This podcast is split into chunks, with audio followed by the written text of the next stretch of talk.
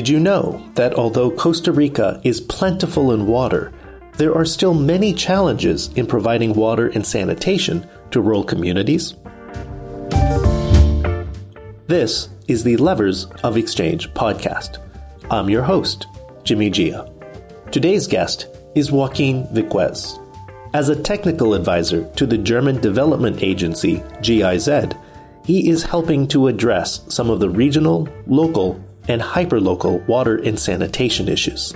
Season 3 is brought to you by a generous grant from the Skoll Center for Social Entrepreneurship at the Said Business School, Oxford University. If you're new to this podcast, please don't forget to subscribe.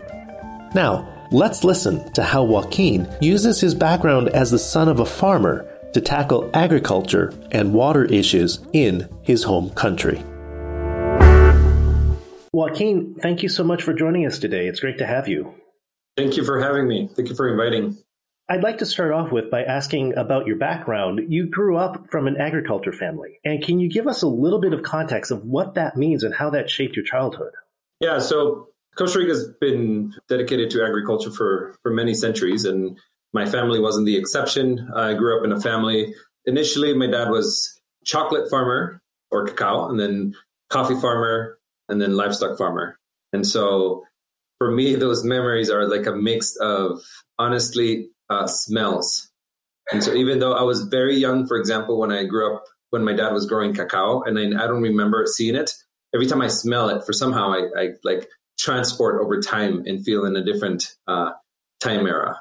Growing in that sort of environment was very nurturing in, in the sense of being very close to to nature and sort of valuing what that means. One of the things that you've mentioned in some of your other works is how you view problems through experience and problems through the act of doing and implementing. Can you explain that a little bit? And how does your background then frame the work that you do today? Like looking, growing up in the in the farming side of things, and and sort of looking at the same of the, of the struggles that my say my dad would would go through at farming level, and then later on my early times in, in my career looking at the issues of, of farmers through that experience of just kind of visiting them and just hearing out their their struggles. I can't do this or I can't do that because of, of this. Obviously, we had a lot of sort of uh, apple, not apple trees, um, fruit trees in, in our property. And one of them was guayaba, which is very similar to an apple in the sense. And I just remember there's a season that the tree just blows up, right, with, with, with fruit all the fruits fall to the ground and you just can't eat them as, as, as quick. And I just remember looking at that sort of wasteful moment in time and being like, can we, can we do something about it? And I remember like testing different things. Obviously nothing made sense then, but I think that's sort of my expression of, of looking at problems through, through experience. And how old were you when you had that formative moment? I was trying to think back that probably early teens, 12, 13, 14 what were some of the things you tried to do with the extra fruit? I always tried. I, I for some interesting reason, I, I, thought that it would be they would decompose really quickly, and so they, it would get really wet. And so I thought maybe we could extract water from it, even though it was like pouring outside. Never thought of like the things that I do now, like energy or or compost. There was a lot of worms uh, in the process. I thought maybe those could do something. I think being a teenager, we could forgive you for not having a complete thoughts in those situations. But then let's fast forward many years, and you won Technology Review 35, TR 35, which is 35 innovators under 35 uh, from MIT. That award was given to you for, in some ways, an extension of this idea. It was. It definitely was fast forward or not even that much but not long after that i i got into um, i was early, early teens uh, maybe 16 or, or, or, 17 i was fascinated by worm composting. I don't know if you've ever uh, heard of worm composting but you use worms to decompose materials and i would use cow manure which i had been smelling since a kid right? So it was like very natural for me to like work with this sort of material. And that was what took me into working in my first job with a dairy co-op and helping farmers manure management, which eventually took me to founding my my company Viogaz that looked at producing energy from cow manure, which took me to the to this uh, MIT recognition. Yeah, so talk a little bit about that technology that you did. What was it trying to do, and what type of biogas were you creating, and what problem were you solving? I mean, biogas has been been uh, uh, around for for quite a while. I got into it when I was in in college, Earth University in Costa Rica, which promotes a lot of uh, sustainable practices. Had been uh, implementing it for quite a while, so I really got fascinated and, and loved the the idea of producing something out of what we would looked as nothing. I eventually uh, started specializing myself in it, did my thesis, my bachelor's thesis on it, and started working on my first uh, that first job that I was mentioning, the co-op. And I was visiting farmers, and I would come and very passionately would sort of convince them to do this technology that would produce methane out of their waste that, that they could use that for, to power some of the equipment on the farm. And at the end of the visit, they would say, "Let's do this," and then they would say, "Where do we get it? Where where do we buy it?" Or you know, and that's when I, I realized that there was nothing. There was there was no one offering. So then I quit that job and started that uh, company. And obviously there was a a lot of struggles and iterating process of of creating this technology that was affordable for small farmers. So in essence, the problem I was solving it was like a uh, like a try. I, I like I call it like it's not a one problem, but it was like attacking three things at the same time. Was trying to look to how to empower farmers by creating a uh, value added out of their something that they considered waste. Uh, second was an environmental issue of treating that waste that currently it wasn't. And third was sort of also tackling the sort of the climate change side of things of creating renewable energy, uh, reducing emissions from that mistreated waste, etc. So that, that was that was sort of the the purpose. Could you talk a little bit, elaborate a little bit about the side effects of the manure itself? Because it does uh, create a lot of methane if it's left untreated. So, what was that specific problem you were solving from the climate side? Let's say when, when if you're a dairy farmer or a pig farmer, which is what I transitioned to eventually advising pig farms, typically operations are what's uh, what's the word I'm, I'm, missing the word but when animals are kept all in in in, in sort of in the same spot uh, manure is produced in in very uh, big quantities. So when it's clean, when the facilities are clean and washed, all the manure tends to go into ideally a treatment system. The treatment system will depend on the regulations of the region, but in Latin America, with sort of lacking regulations or lacking enforcements, they end up just sitting in ponds. When they sit in those ponds, they decompose and they release methane. So, in essence, biogas technology, what it does is that it collects that methane and then it uses it for something. And when it, it's used, you burn it into CO2 and sort of you go to the natural cycle, reducing emissions quite a bit. And that's in the best case scenario, right? The worst case scenario is that the manure is dumped directly into uh, waterways, which I saw um, a lot, unfortunately. It's one of those issues that not that many people pay attention to, but yet the dairy manure, pig manure, there's just so much energy that's built into it that if we can put it together and harvest it somehow, it's quite impactful. What were some of the value added benefits that you were able to give to the farmers? So we had, I mean, there's there's those cases that I, I can't uh, I can't ever forget, but the especially the first farmers that we served, these guys were in a stage of almost shutting down their their farm because they were being pressured by maybe a, a, the Ministry of Health or the Ministry of Environment saying, listen, you can't continue dumping your waste into waterways. It's their first, their, their, it's their only source of income. So when you come in and you say, well, let's let's solve this issue, this legal issue with the public entities, and then this sort of solution offers them this new product that they didn't have before, and like say biogas, and then all of a sudden they're they're reducing their bill on they didn't even use gasoline. They use um, bunker or fuel oil mm. which is this very nasty uh, fuel for to power their uh, furnace. And so then they they just can't believe how an issue became this like opportunity. And i can't uh, forget that maybe a year in he calls me back and says hey joaquin uh, and i said oh no what, what's wrong did something you know is it not working he said no no no everything is working great I was wondering if we how, how can we produce more biogas? and so he was, you know, can can I put more pigs? And I said, well, I mean, well now you're sort of twisting things, right? You're treating your waste, but now you're looking into putting more waste. uh, let's just keep things how it is. I think you're you're doing just fine.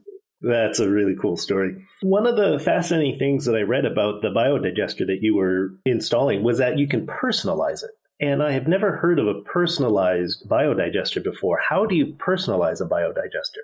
So, yeah, the, the personalization of, of things is when I started thinking of the idea of getting into biogas for small scale farmers, I remember reading literature, especially US literature, saying the minimum size or, uh, or minimum number of cattle that you can have, that you should have in order for it to be profitable was like 500 head.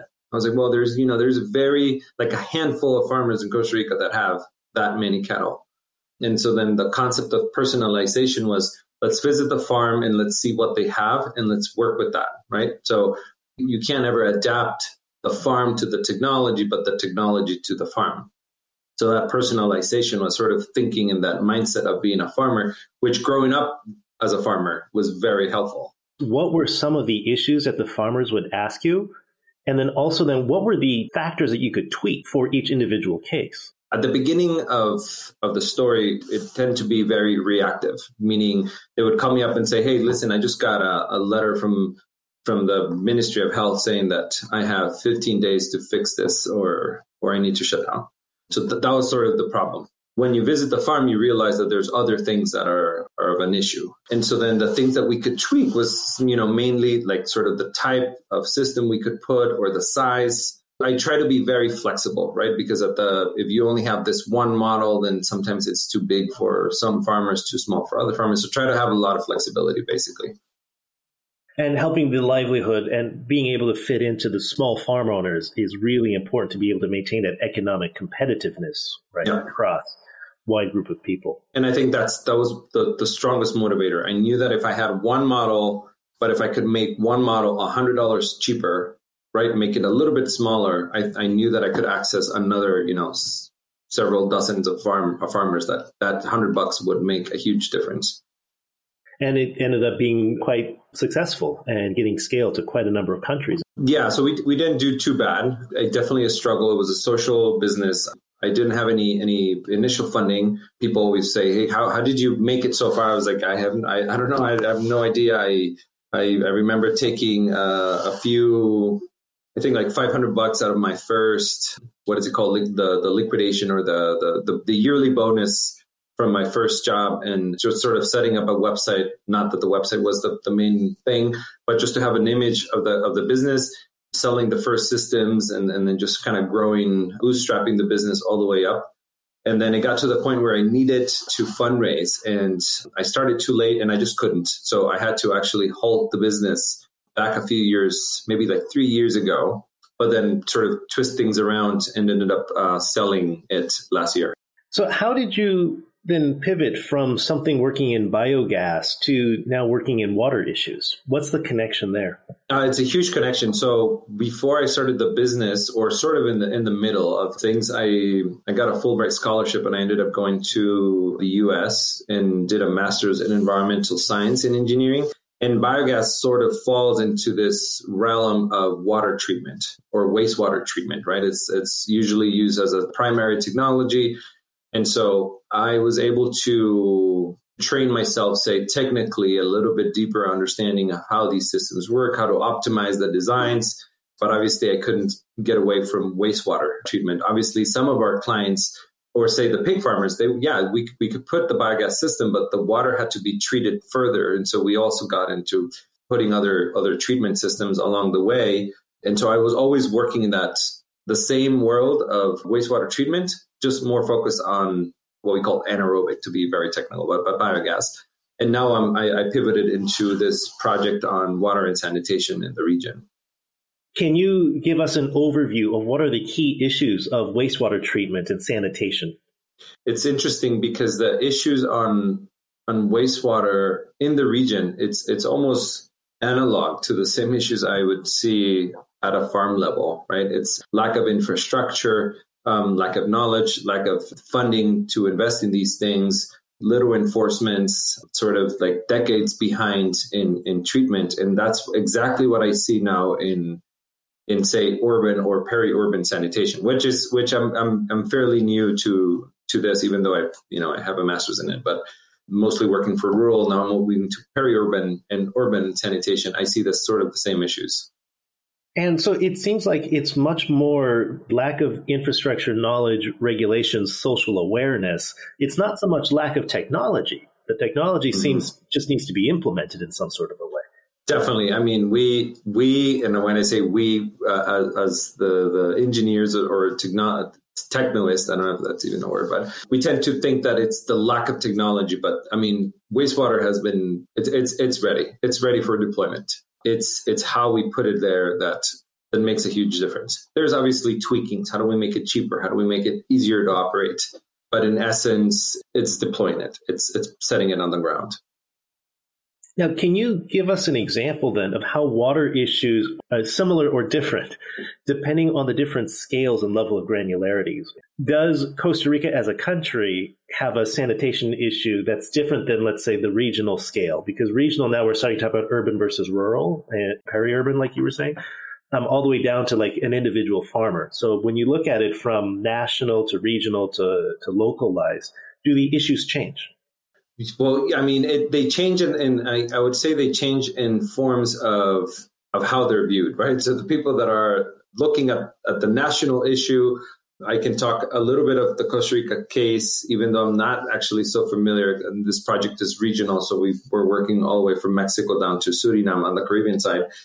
But say Costa Rica has a national water policy, a sanitation policy, and then as that policy trickles down to, say, the local, regional, and then individual, you see that the trickling of information it varies depending on who's who's sitting on that spot, right? So maybe the policy will say we you know we want cleaner rivers, but when it comes down to the to the community, the river is not clean, and it's because it's there's a lot of lacking steps in in between.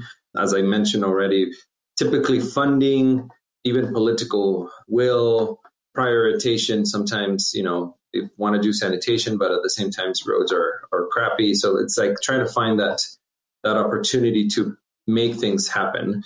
Uh, this project that I'm working on is looking into sort of tackling the sanitation from like four big perspectives. One is the political side of things. So making sure that they are maybe not regulations in itself, like a law that says that you have to do this, but at least standards or something that can people use as, as guidance.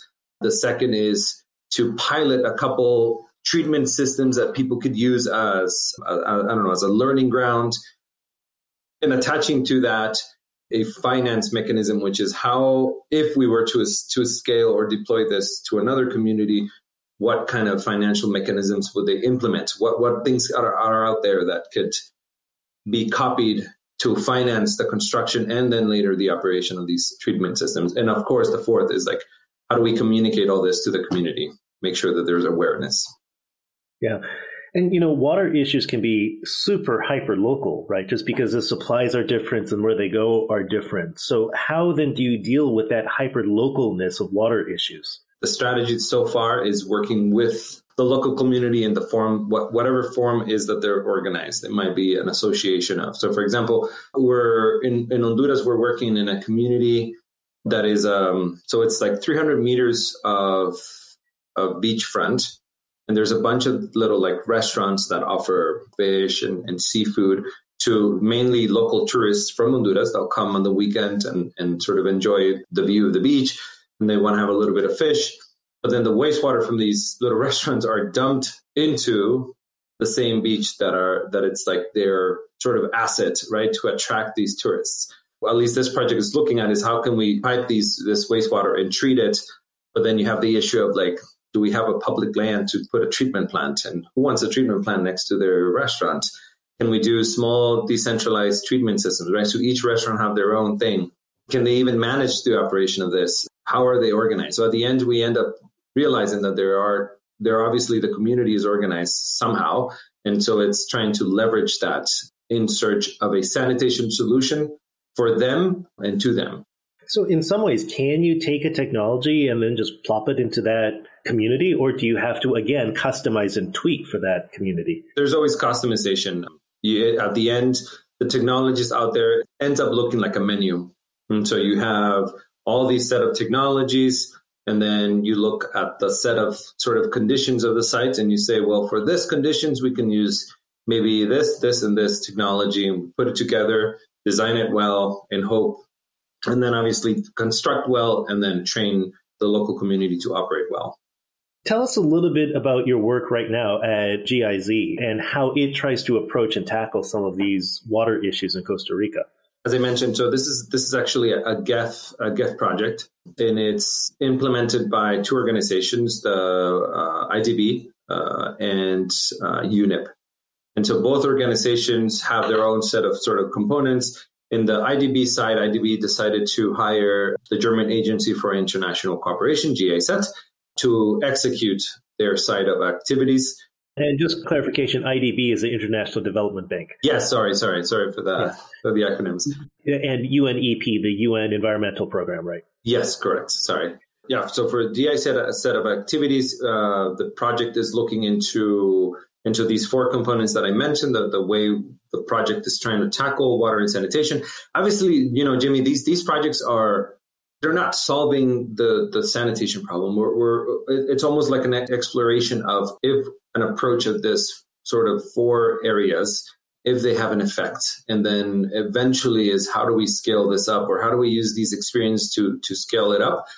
But my role now it's it's more like a like a regional and technical advisor for for the project for the implementation of all the activities. So my job day to day is mainly you know speaking with which each of the country representatives which are typically ministries of environment and trying to work with them and figuring out how we're going to tackle this. The biggest struggle now is is yeah it's just you know the, the time of days i haven't been been able to visit any of these projects um, and see it for them myself. So it's it's tricky. That's sort of my role, trying to put things together and make sure things are are moving forward.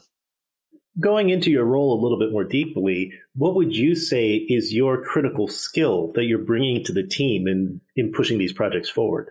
I think something that I have found very valuable as a in my personal side, trying to or my or my ability not to losing the, my way in the sense of keeping in the core, what is it that drives us in this project, right? So it's like a cleaner Caribbean. And so just having that like impact side of things very present helps me think of when I'm talking to a country, really becoming that advisor that it's focused on this issue and not in opposition. If I were to think about only, you know, what would look good for my resume, what would look good for the for the organization, or what would look good for for IDB in this case, then I think the project could be steered very differently. So if I were to say my biggest asset is just being passionate about what the problem is, obviously having that combo of experience from you know agriculture side of things because this project this project actually is looking also into implementation of I want to say innovative circular economy solutions, for example, reuse of effluent for agriculture. And so having that combo of like looking at that whole value chain of things from my agriculture knowledge from my bachelor's, wastewater from my master's, and now with the MBA, sort of this project management of things, putting all that into combo and keeping that core goal in mind is the, the biggest thing I bring to the team. Yeah, and certainly being from Costa Rica and working on this project in Costa yeah. Rica, you're also taking care of your backyard for yeah. Yeah, intents and purposes. How important do you think it is to work with local representatives then to take care of one's own problem?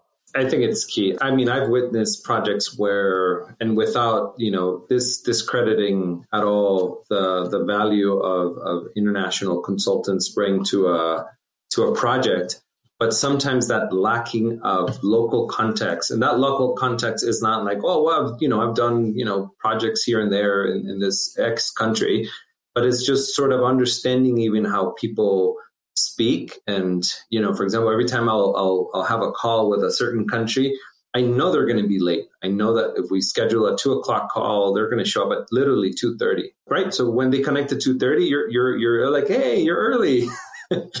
right? but if you you're you're not even from the context, then you get frustrated at 220. You mm-hmm. hang up, and then you send this rough email saying, "I waited for you guys, you didn't show up," and that's how things don't move forward. So it's that local context is like so so important. Can you describe the web of interacting parts when you're now trying to pull these projects together? How many different components, how many different sectors are you trying to pull together to keep focused in on the sanitation outcome?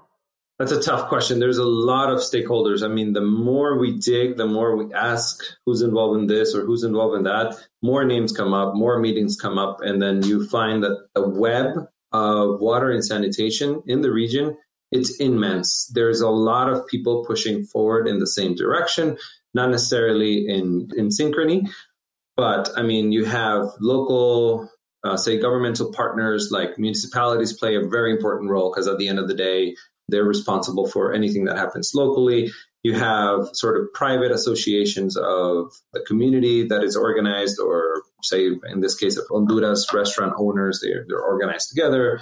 You have, you know, individual communities in themselves. Then you have the, the government, which is typically an umbrella of, of the ministries that are responsible for the, the, the regulations that are related to water. Then in some cases, not in all countries, but then you have the providers of that service. So water providers, then you have the wastewater providers. Sometimes there's an interesting trend of the transition of these providers moving also into sanitation. And then obviously there's the funding side, the web, it's undescribable one of the first things when I started this project, I was like, obviously coming from from Oxford and, and, and this Skoll Center, I was like, oh, have you mapped the system? Have you, you know, is, is there is there something that I could see that just to have an idea? And then they, they hadn't worked on it.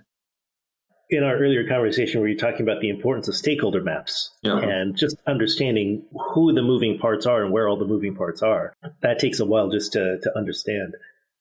We've been throwing around water and wastewater as if they're synonymous.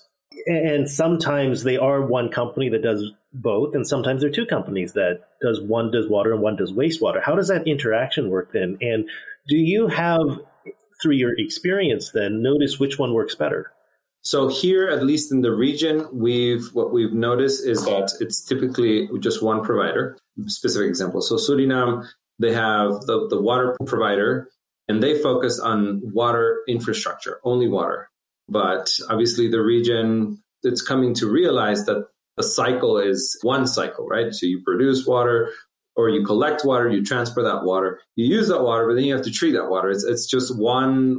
Uh, it's a one chain. You can't just say I'm going to do half of that chain. And so many of these providers are moving or transitioning into also providing sanitation instead of having a different company do that. So it's an interesting trend. They're starting to sort of specialize in it. They're trying to get their their head wrapped around how do we provide water and sanitation at the same time. It makes a lot of sense, Jimmy, because usually they already have a system that they're you know charging users for water, so it wouldn't be too hard to start charging for sanitation as well if things kind of make sense, even just in that same water bill they already own part of the underground infrastructure of of piping, and so it wouldn't be too hard to do this, the the sewage. Um, the tricky part is always the land for for treatment plants and the discharge of this of the treated effluent. I mean, it's very locally dependent. To add one more level of complexity, not just water, wastewater, but let's bring agriculture back into it. Mm-hmm. We think of the water agriculture nexus as primarily watering of plants. But then there's also a second problem, which is phosphorus, agricultural phosphorus dissolved in the water. Can you describe that a little bit since you did some projects on that too? One of the, I think the issues or the challenges is that we've segregated very strongly agriculture and and cities, right? So urban and and rural areas many of the wastes that are generated in the urban areas are an amazing resource for the rural areas, but they never make it because there's, you know, there's a lot of, there's literally, you know, space in between. You can't just pipe the, the treated effluent all the way to agricultural land. But then there's sort resources such as, which you mentioned it now, which almost brings me, throws me back all the way to those teenage years of, of saying, hey, what could we do with this? Uh, guayaba fruit. In the case of phosphorus, we are now uh, experiencing, and we say we, we refer as, uh, refer as, as humanity's experiences this wave of realizing that we've been moving phosphorus around. And phosphorus is a, is a nutrient that is very important for plants. And unlike nitrogen and some of the other nutrients, the places where you can find phosphorus are limited to only maybe three to four places in the world. So we've been mining this phosphorus from these places. We send them to, say, an, an agriculture field in the US, in Brazil, in Argentina, or literally everywhere. And then we move that food around the world, which is consumed, and then we ended up wasting it in our wastewater, and that wastewater flows down into the ocean. So we're literally just grabbing that phosphorus and sending it back to the ocean. And that's an issue in the sense that these sites where phosphorus is, it's documented that the just as oil, it's it's a non-renewable source. Um, we're going to run out in X amount of years, debating about the, that number. So I won't, I won't share it, but some studies talk about 50, 60 years, which is huge because it's the, the sort of one of the, the main pillars of agriculture, phosphorus. Nitrogen, unlike nitrogen, you can produce nitrogen from air, right? You just put a machine, turn it on, and then you produce nitrogen. But phosphorus, you can't do that. And so one of the things that I looked at at uh, my time at Oxford was can we create a business where we can extract this phosphorus from wastewater before it leaves the treatment plant?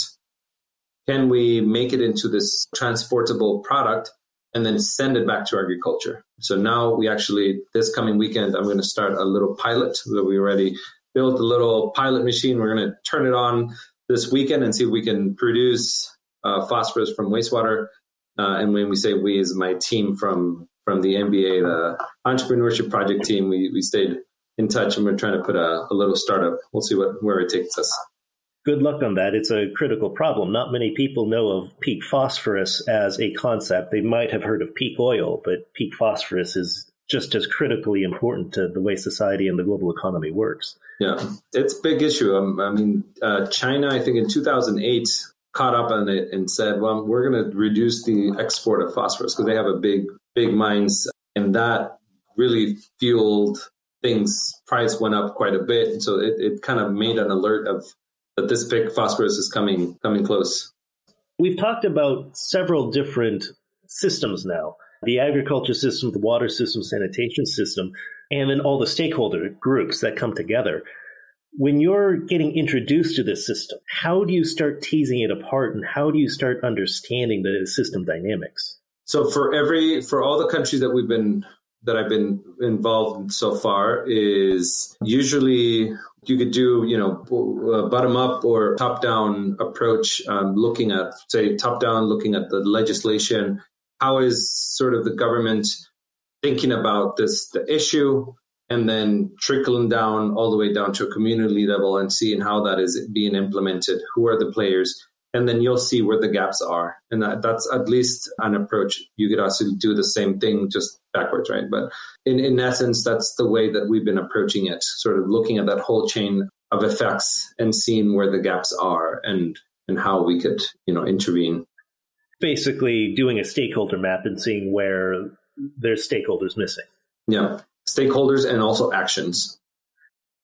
What is harder then? Is it to get tasks and initiatives implemented, or is it to try to move the systems and shift the system? Like, how do you create those systemic shifts? For sure, you need to activate sort of all the stakeholders. I mean, we, as we've all known and learned, is that there's no one entity that can solve this issue anyway. So it's how how do you have everyone who's interested in being involved and that should be involved involved and actively doing something about it? So activating the local communities and the municipalities and the government. I think if, if everyone is sort of pitching their things i think things can move quite a bit but it's usually there are some missing gaps.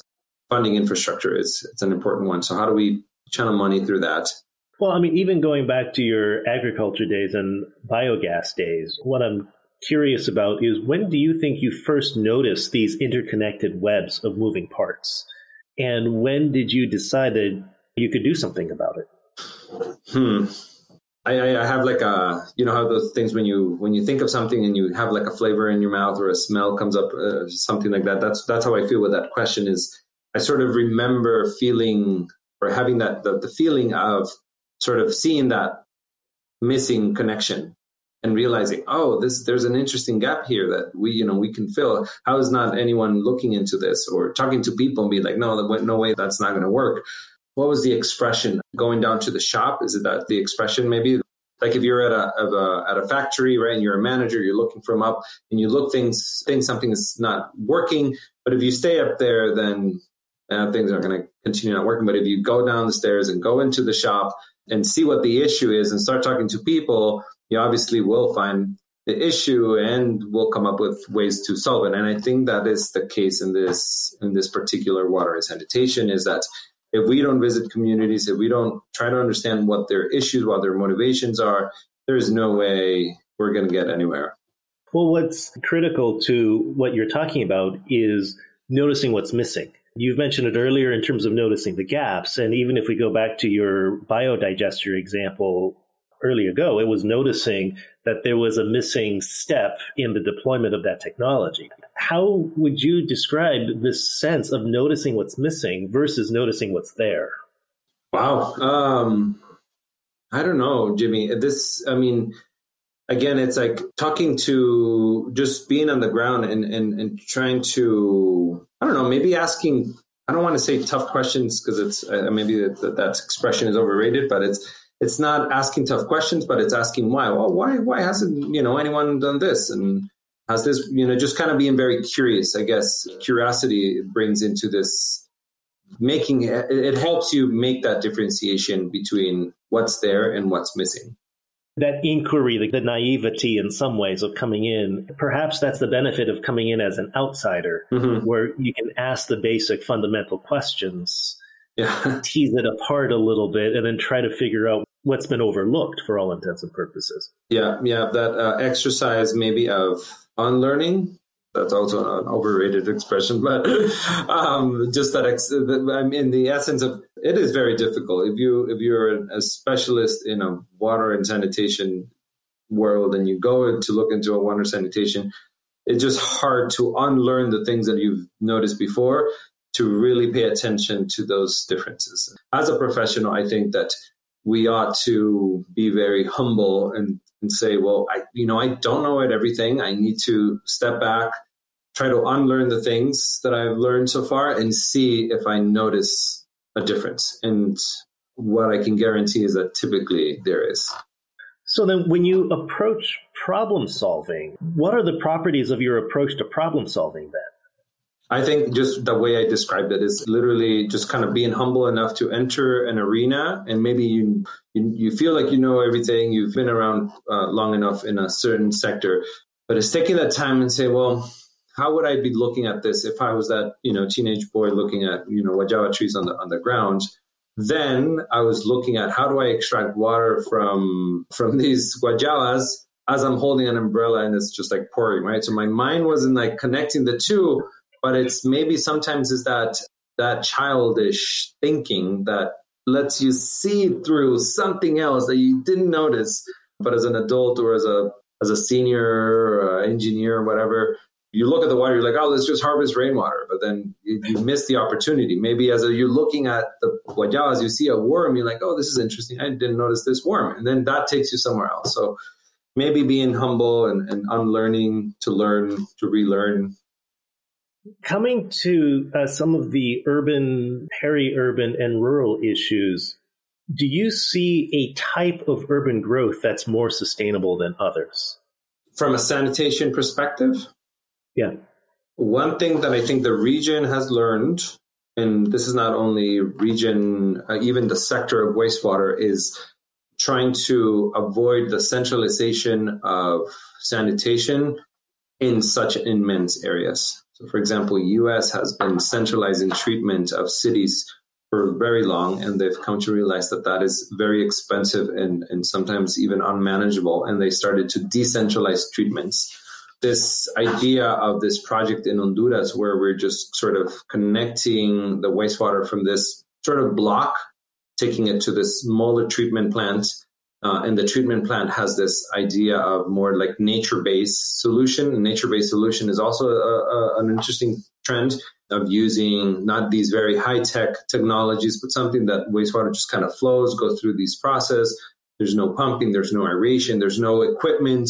Uh, so it's easy to maintain, cheap to maintain, and still achieving decent effluent. I think that approach of like decentralizing things, making things a bit smaller, and letting the community manage these systems is a trend that we're noticing that is a bit more functional than saying let's do a huge you know sewer system for the whole city of X and then this mega treatment plant.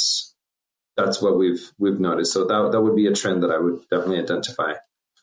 That's a fascinating trend because generally speaking, most infrastructure tries to centralize and consolidate for efficiencies of scale. But what you're saying is in water treatment, you, they're, they're notice, we're noticing benefits of the decentralization and the localized management of. Yeah, those economy, there's economies of scale. Sometimes it doesn't necessarily hit for water and sanitation.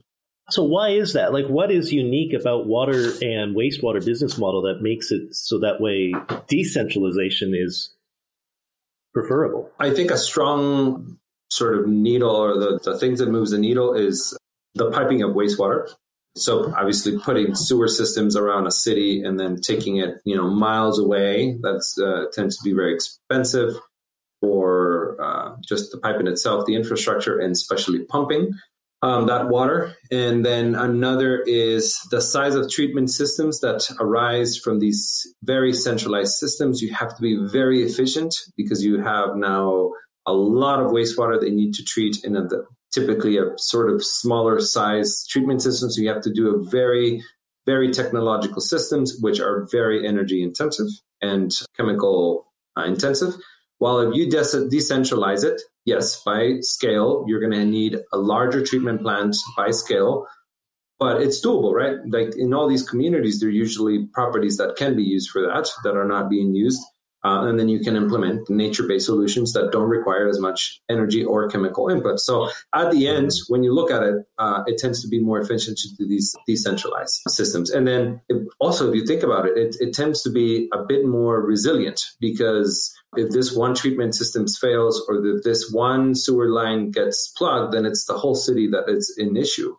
Decentralization gives you a little bit more resilience in, in terms of, of sanitation as well. Final question To a student or an early career professional, what skill or expertise would you encourage them to learn? Not typically nothing that it's in a textbook all these all these things are you know you can learn over time but i think that uh, a skill that i mentioned already that was very that has been very valuable is what is the driver of why you're involved in a project obviously i'm coming from an impact side of things. It's what i've worked all over all, through my career and it's what i expect to continue doing. A skill is to not to learn how to keep that as a center of your work and not deviating and following, say, money or following what good looks in a in a CV, but like if you follow what an issue or just something that you're passionate about, that I think that's a skill that um, not not everyone knows how to manage, learn, use, exploit. In essence, don't deviate from your values. Yeah, definitely. Well, thank you so much for your time. I really enjoyed this conversation. Jimmy, this was very fun. Thank you so much for having me. Thank you for listening to the Levers of Exchange podcast, where we share ideas, knowledge, and best practices for achieving a sustainable future. I'm the host, Jimmy Jia, and the music is by Sean Hart. Thanks again to the Skoll Center for Social Entrepreneurship at the Said Business School, Oxford University, for sponsoring season three of this podcast. Please subscribe to our podcast for new episodes and share with a friend. Please visit our website at www.leversofexchange.com for additional episodes, books, and other resources. Thank you again. And remember, the cleantech economy will require everyone's participation. How can we exchange ideas today to help you find your role tomorrow?